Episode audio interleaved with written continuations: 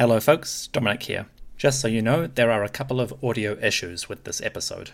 The sound quality is not up to my usual standard, and I apologize for that. I have managed to resolve the issue now, and at some point in the future, I will come back and re record these episodes for quality. But stick with me, and the sound will improve in future episodes. Thank you. Imagine visiting Amarna in the final year of Akhenaten. By now, the city was approximately 12 years old, and it had grown significantly.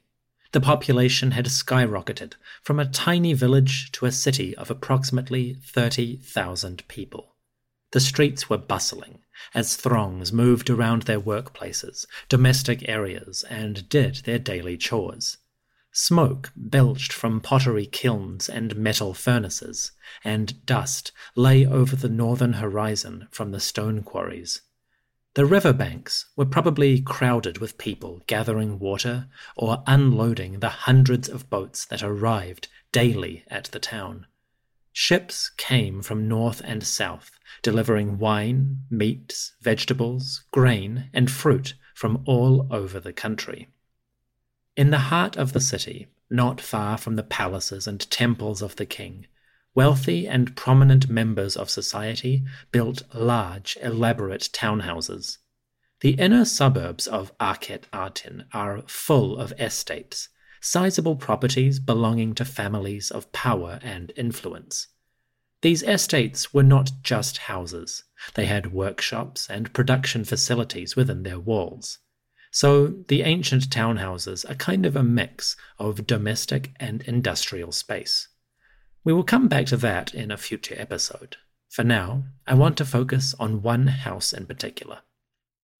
This house is located on the corner of two streets, one running north to south, the other running east to west. It is a tall, two storied building made of mud brick painted white, a sort of townhouse at a busy intersection. The home itself is relatively private, you can't see much from the outside. So Let's go in for a closer look. To enter this house, you approached it from the west, coming off the main road. The entryway was a shallow staircase leading up to a doorway into a roofed hall with columns. Impressive, grand, the home of a man who possessed privilege and wealth. You approached from the west, went up the stairs, passed into the entrance hall. This darkened space must have seemed blessedly cool after the heat outside. You let your eyes adjust, and then you turned right and right again to enter a second, larger hall.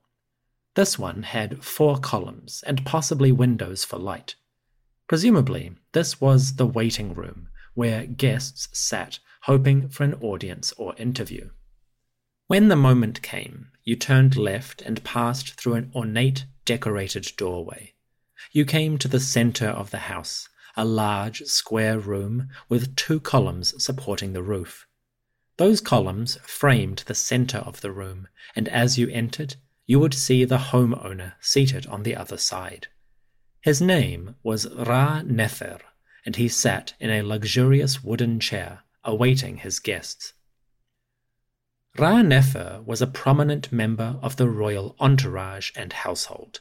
In the modern age, you might call him a kind of chauffeur and stable master. His official titles were Master of the Horses of the entire stables and the first charioteer of His Majesty. Basically, it seems that Ra Nefer was the man in charge of the pharaoh's horses and chariots.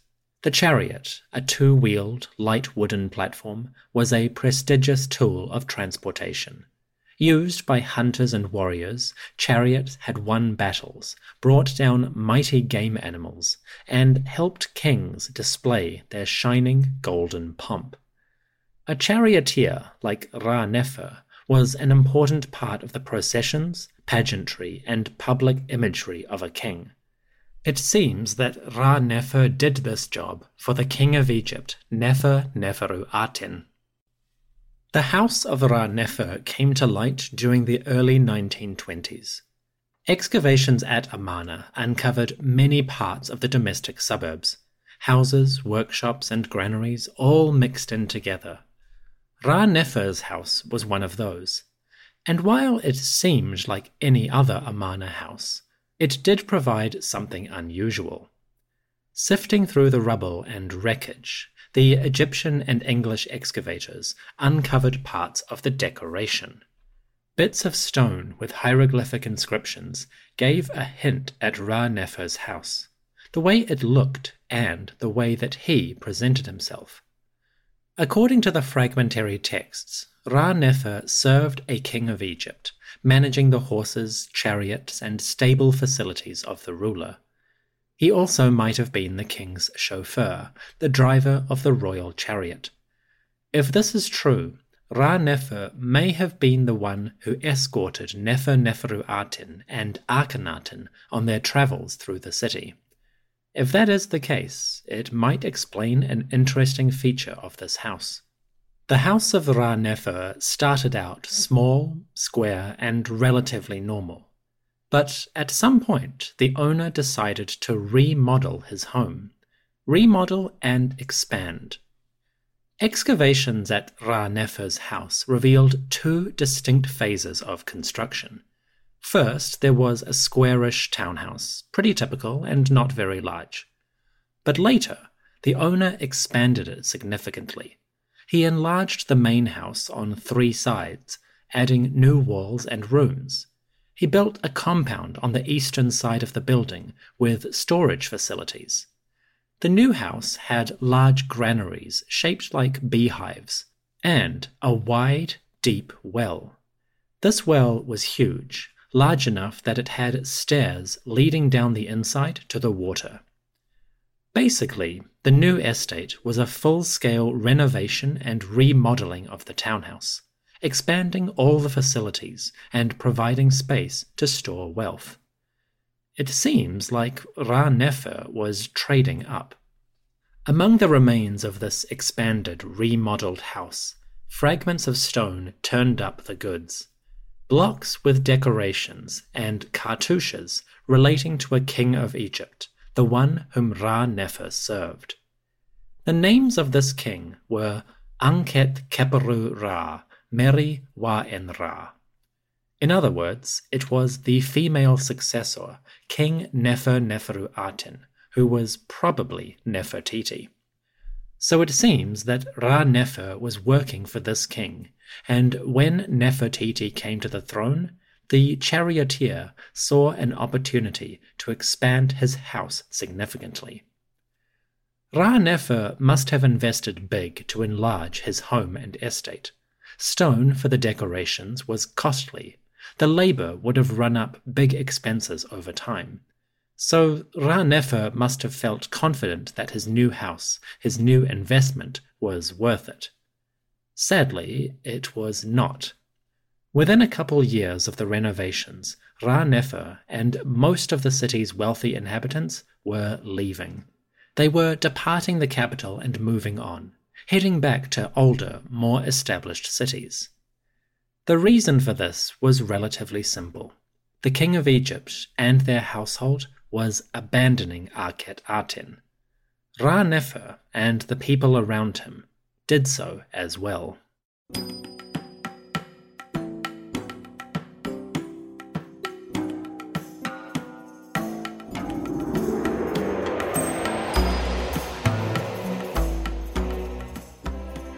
Hello, everyone, and welcome back to the History of Egypt podcast. Episode 140 Tut Ankh Amun. This is the second episode in our story of Tutankhamun, the boy king of Egypt. Today, the king abandons his birth name and assumes the identity for which he is famous. Tutankhamun, the living image of Amun, has arrived on the scene.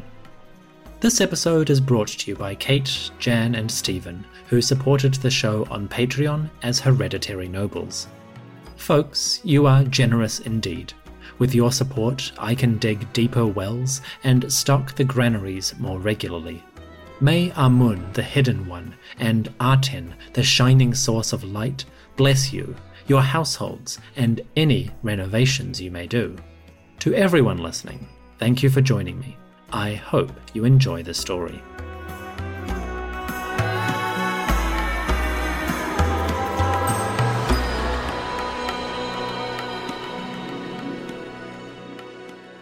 The year was 1343 BCE, approximately. Regnal Year 1 under the majesty of Tut Ankh Aten, the living image of Aten, the king of Egypt. The new ruler was about 10 years old, and together with his wife, Ankhesenpa-Aten, he was overseeing a moment of transition. Egypt's government, its royal house, was in flux. There were many decisions to make and many changes on the horizon. It began with his home. At the start of his reign, Tutankhaten probably spent a few months at the royal city, Akhet Aten. He may have travelled elsewhere to formally receive the crowns and sceptres of rule, and we covered the evidence for that in the previous episode. But wherever he officially took power, the young king clearly did not spend very long at Akhet Aten. Soon, he and his court decided to move. Within a few months, maybe a year at most, the king of Egypt left the palaces of Akhet Aten for the last time. The ruler, his wife, and his high officials packed up their belongings, boarded their river boats, and sailed away from the horizon of Aten. When they did so, the city's prominence as a royal residence came to an end it would never again enjoy the same level of importance. As far as endings go, it seems anticlimactic. Akhet Aten had developed from nothing and become an immense city. 30,000 people or more lived here. They had toiled, starved, and suffered to build a new town. Now, all of their work, all their efforts came to an end. It is almost sad but this was not the total end of Akhet Aten. Although the king was leaving, life would continue here. And a few decades later, another ruler would make offerings to the temples of Aten. So the horizon of Aten continued to function for a little while.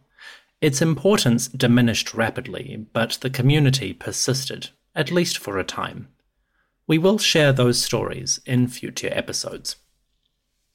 When Tutankhaten left the city, he and his household boarded their ships and sailed north. The king was not going to live in Waset, aka Thebes, the southern city. Instead, he traveled to Memphis, the city of Men-Nefer. Memphis was a good choice. It was close to the Nile Delta, to the Mediterranean Sea, and close to the Sinai Peninsula. It was also closer to Canaan and Syria. That was important. When Tutankhaten came to the throne, Egypt's power in the north was under threat. The cities of Canaan and Syria were in turmoil, and warfare was spreading. This was a problem. The Egyptians had many vassals and connections in the north. They traded, communicated, and exchanged gifts with distant rulers. But now some of those rulers were causing trouble, and foreign empires were raising hell. So the Egyptians needed to defend their territories. They needed to deal with the threats. This might be one of the major reasons why Tutankhaten and his government moved north to Memphis rather than Thebes. By living in the north, they could access and communicate more quickly with their territories and vassals in the east. If they stayed in Thebes, they would be far to the south, far away from the Mediterranean and the territories they needed to defend. This might be one of the major reasons why Tutankhaten came to live at Memphis. Whatever his exact motivation, we do know that Tutankhaten came to live at the northern city. Royal decrees, texts, which survive from his reign, refer to the king living in a palace in the region. Specifically, it seems that Tutankhaten was living in a palace called the House of Kha In other words, this was a palace established by King Thutmose I, one of the great founders of the 18th dynasty lineage. Thutmose I was a direct ancestor of the king, as far as we can tell. and he was also a legendary warrior who had extended the borders of Egyptian power far up into Syria. In other words, Thutmose I was a legacy figure. By taking up residence in his palace, the young king and his government could establish their agenda and their credentials.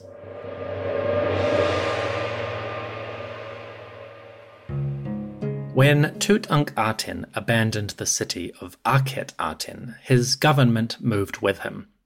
Well, actually, I am describing that the wrong way round. Tutankhaten probably did not instigate this move. More likely, the government did, and the king obeyed. Realistically, Tutankhaten ah was not in charge. He was too young, too inexperienced to have real power. Instead, government policy would come from his officials. A group of powerful and wealthy men would call the shots. These would be the true rulers of Egypt during the young king's childhood. We will meet many of these high officials over the coming episodes, but very briefly, let me introduce two of them. Two men who occupied the top positions of the king's government two men who may have influenced his decisions. Their names are Ay and Horemheb. Ay and Horemheb are famous names in the annals of Egyptian history. They are the most influential men in Tutankhaten's court, and they seem to have led his government, acting on his behalf. In fact, there is good evidence that these two men were the real, quote unquote, rulers of the country. So Ay and Horemheb are a big deal. Their houses probably smelled of rich acacia, and they owned many leather bound papyri. Let's start with Ay. We have met Ay, or Aya, before. He served Akhenaten as a prominent courtier and military official. And when Tutankhaten came to the throne, Ay stepped in to assist the young king. Ay's most significant title is Yat Necher, or God's Father. This is a kind of religious or educational role related to the king. Ay may have acted as a tutor or an educator for the young ruler, giving him instructions in the proper practices of power. Ay was also a military officer. Officially, he was the Emira Sesmet Neb en Chemef, or the overseer of every horse of His Majesty. This probably means that Ay organized the charioteers of the Egyptian royal army. The Egyptian charioteers were an elite military force, wealthy and influential men who stormed onto the battlefield riding their war carts. We will come to grips with the Egyptian chariotry repeatedly in coming episodes.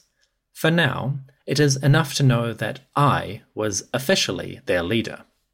Finally, Ay held a title called Fan Bearer on the right hand side of the king.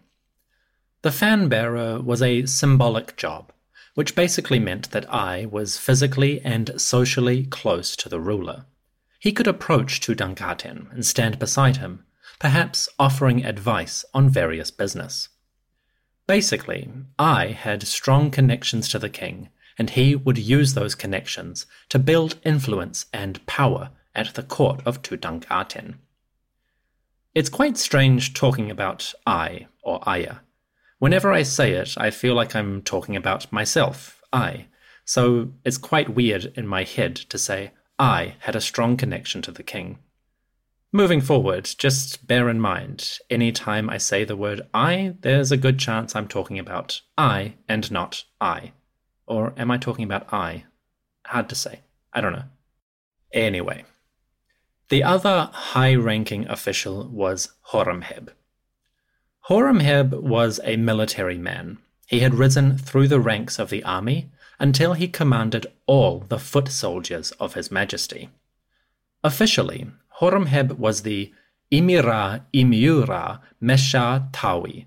In other words, he was the overseer of the overseers of the army of the two lands. In other words, Horemheb was the general of generals, the commander in chief of Egypt's soldiers. Horemheb wielded many titles, covering a huge range of military, royal, and administrative jobs. He had his fingers in many different pies, and as we will see in coming episodes, Horemheb is deeply involved in many of this king's projects. In time, this man would become the leading figure of Tutankhaten's government. This is just a brief introduction. We will meet Ai and Horemheb repeatedly. For now, just know that these two men were the secret weapon of young Tutankhaten's ah reign. They were the ones organizing business for the boy king. So keep an eye on these two. They will be important.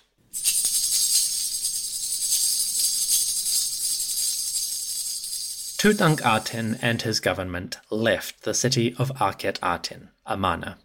They moved north to Memphis, the traditional center of royal power. Here, they set themselves up in a prestigious house. Having done this, Tutankhaten and his officials had started to establish the king's public identity.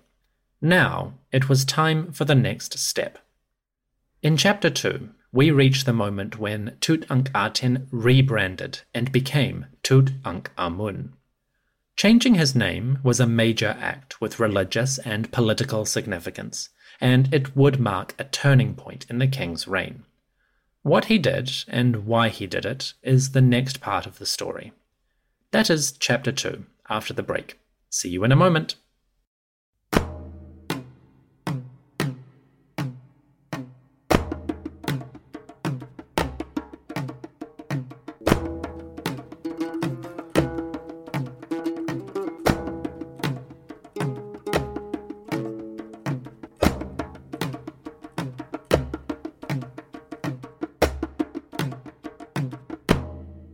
Chapter 2 Tutankhamun The year was approximately 1342 BCE, regnal year 2 under Tutankhaten, the king of Egypt.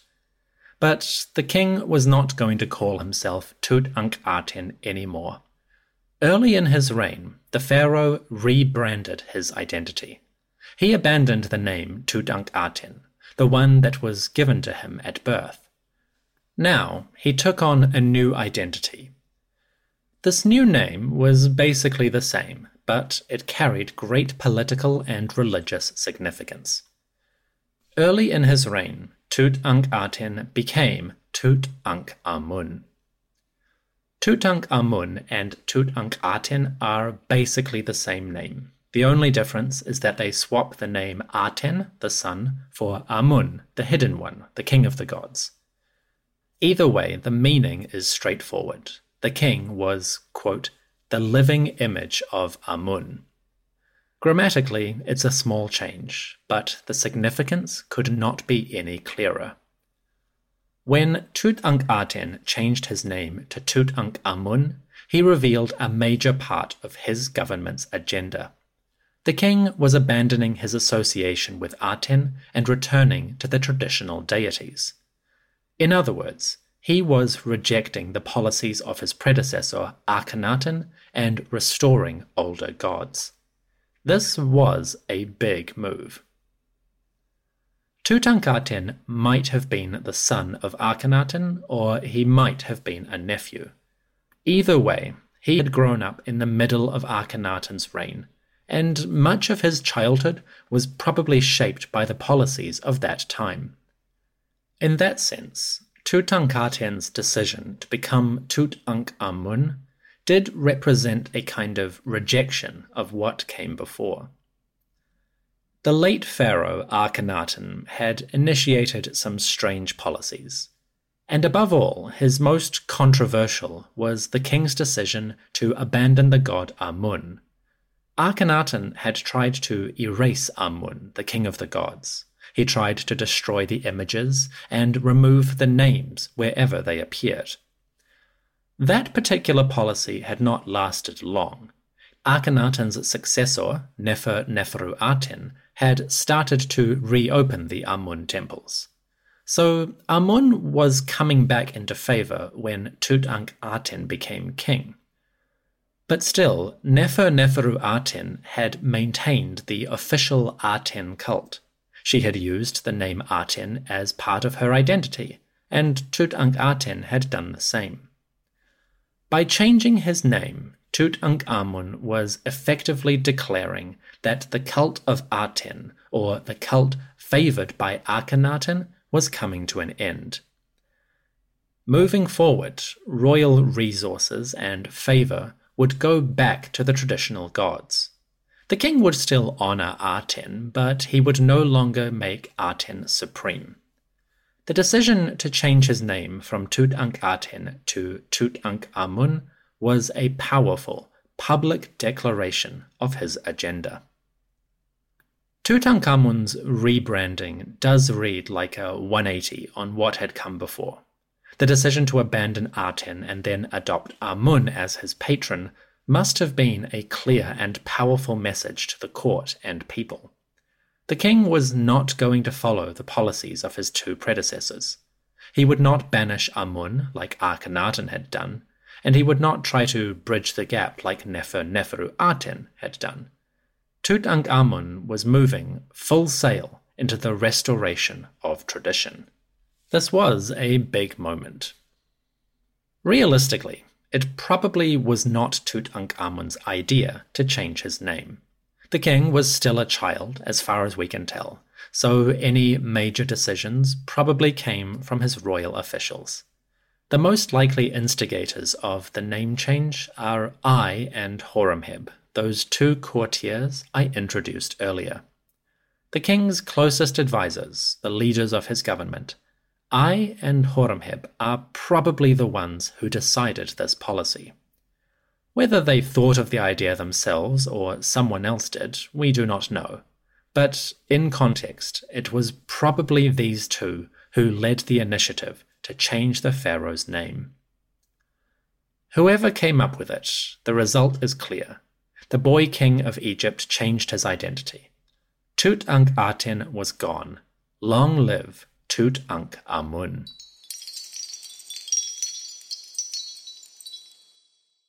So the king had changed his name. Now that he did so, Tutankhamun's other names also become more visible for historians. Every ruler of Egypt carried multiple names. These were a crucial part of a ruler's public image. The names of a king set the tone of things to come and communicated the agenda of the new regime. Since the Old Kingdom, every king of Egypt had five official names, five titles that conveyed aspects of his identity. These names followed a pattern, but they could vary from ruler to ruler. Very quickly, let us see what Tutankhamun's names tell us about his image. Firstly, the young king had a Horus name. This was the name he used as an incarnation of Horus, god of kingship, falcon lord of the sky. The Horus name of Tutankhamun was Kha-Nakht Tutmesut. Roughly translated, this means the victorious or strong bull, the image of rebirths. The first part is standard stuff. Most kings called themselves a Kha-Nakht, a victorious bull. But the second part, image of rebirths, is interesting. It suggests that Tutankhamun presented himself as a kind of Renaissance figure, a rebirth of classical ideas. Putting it simply, Tutankhamun appeared as a conservative ruler, taking his cues from the glory days of Egypt's past. This might have been a subtle rejection of his predecessor, Akhenaten, or it could simply be a statement of things moving forward. Either way, it is interesting. The second of Tutankhamun's names is called the Two Ladies name. This refers to a pair of goddesses, the ladies of southern and northern Egypt. They would protect the king and guarantee his authority. Tutankhamun's two ladies' name was, quote, Neferhepu Segerech Tawi, Roughly translated, this means one whose laws are perfect, one who has made the two lands peaceful. Again, this reads like a repudiation of what came before. a not so subtle dig at Akhenaten and his reign. Being perfect of laws, making the two lands peaceful, implies that there was something wrong before. So it sounds like a snub at Akhenaten's regime. Fair enough, these names are significant. At the same time, though, we should be careful. Egyptian kings frequently presented themselves as restoring or renewing things after a period of uncertainty. It was standard propaganda to say that before me, everything was chaos, after me, everything was order. So the names of Tutankhamun could simply be more of that propaganda to glorify the new monarch. Thirdly, we have the Golden Horus name. This was, quote, Wetches Khau Sehetep Necheru. In other words, he was elevated of appearances, one who has satisfied the gods. This one is pretty straightforward. It establishes Tutankhamun's splendor and his positive relationship with the gods. That's gods with a plural. Tutankhamun's propaganda hammered home the idea that he would honor all deities. No more exclusivity, no more sole one of Ra like Akhenaten. Tutankhamun was a king for all gods. He would make all of them happy. The fourth name is his throne name, also known as the Son of Ra name. This name was, quote, Neb Khepru Ra, which translates as Lord of the Appearances of Ra, or Ra is the Lord of Appearances. This name is pretty standard for an 18th dynasty ruler. It follows a formula that other kings had used for generations before. Neb Khepru Ra is quite similar to the throne name of Akhenaten, which was Nefer Khepru Ra. It was also the same as Thutmose IV, Men Khepru Ra, and similar to earlier rulers like Amunhotep II, Aa Khepur Ra. In other words, the something something Khepru Ra name was standard practice, nothing unusual. Tutankhamun's throne name was playing to convention. The name Neb Khepru Ra is spelled quite simply. It appears as a sun disk, Ra, followed by a beetle, keper, with three short lines or dashes underneath. That changes the keper to keperu, the plural form. Then, at the bottom, there is a flat topped, round bottom basket, or neb. Put these together, and you get the throne name, Neb Keperu Ra. You may not realize it, but Neb Keperu Ra is one of the most famous Egyptian names. Not because people know it specifically, but because this name is the most common royal cartouche for souvenirs and jewelry. Buy any trinket in Egypt or online, and there is a good chance you will see this cartouche somewhere. It shows up on necklaces, modern papyrus art, video games, and everywhere really. Neb Keperu Ra, the throne name of Tutankhamun, is one of the most imitated cartouches in all pharaonic history. So, there is a fun fact for the day. Finally, there was the personal name, Tutankhamun. This simply means the living image of Amun. It conveyed the idea that he was an incarnation of the god on earth, a favored son, if you will.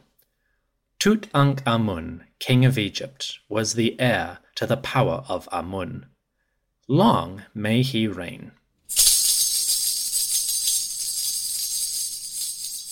So the young king changed his name.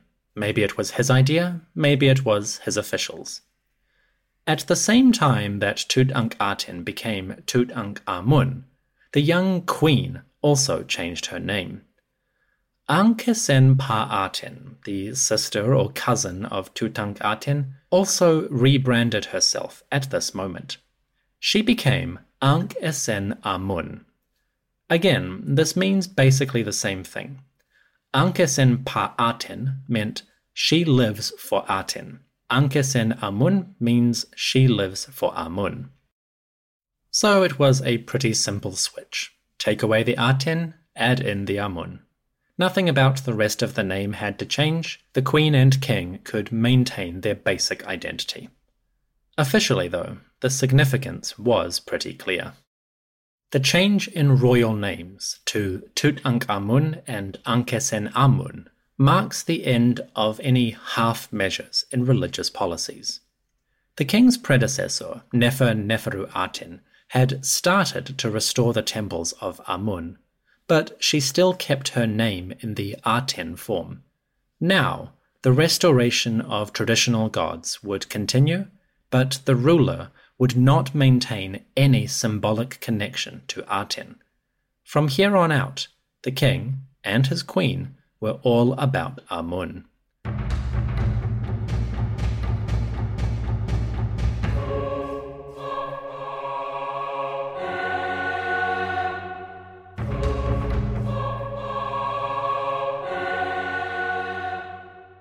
Around 1342 BCE, approximately, King Tutankhaten became Tutankhamun. This decision marked the end of the first phase of his reign. It was an eventful one. First, the young king had abandoned the city of his predecessors. He left Akhet Aten and moved north to Men Nefer, or Memphis. This marked the end of Akhet Aten as a royal residence.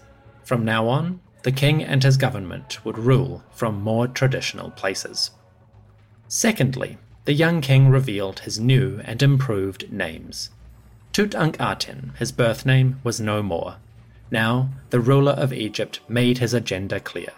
He was Tutankhamun, the living image of Amun. The king could not have made his point any more obviously. The policies of Akhenaten were gone. The restoration was in full swing.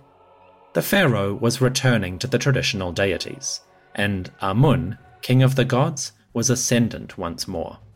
This was only the beginning, though.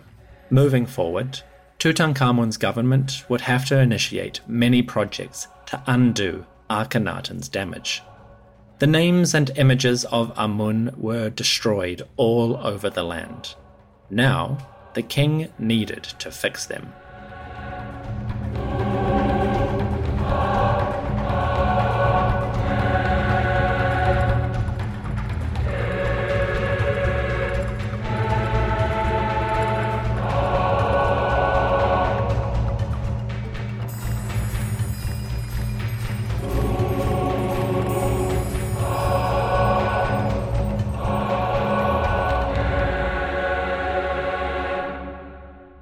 Thank you for listening to the History of Egypt podcast. If you are enjoying the show and would like to support my work, consider joining the Patreon. Patreon subscribers get exclusive perks like early releases, ad free episodes, and occasional outtakes of extra material. For the price of a coffee every month, you get the best possible version of the show without that annoying consumerism attached. Visit patreon.com forward slash Egypt podcast that's patreon.com forward slash Egypt podcast. Thank you.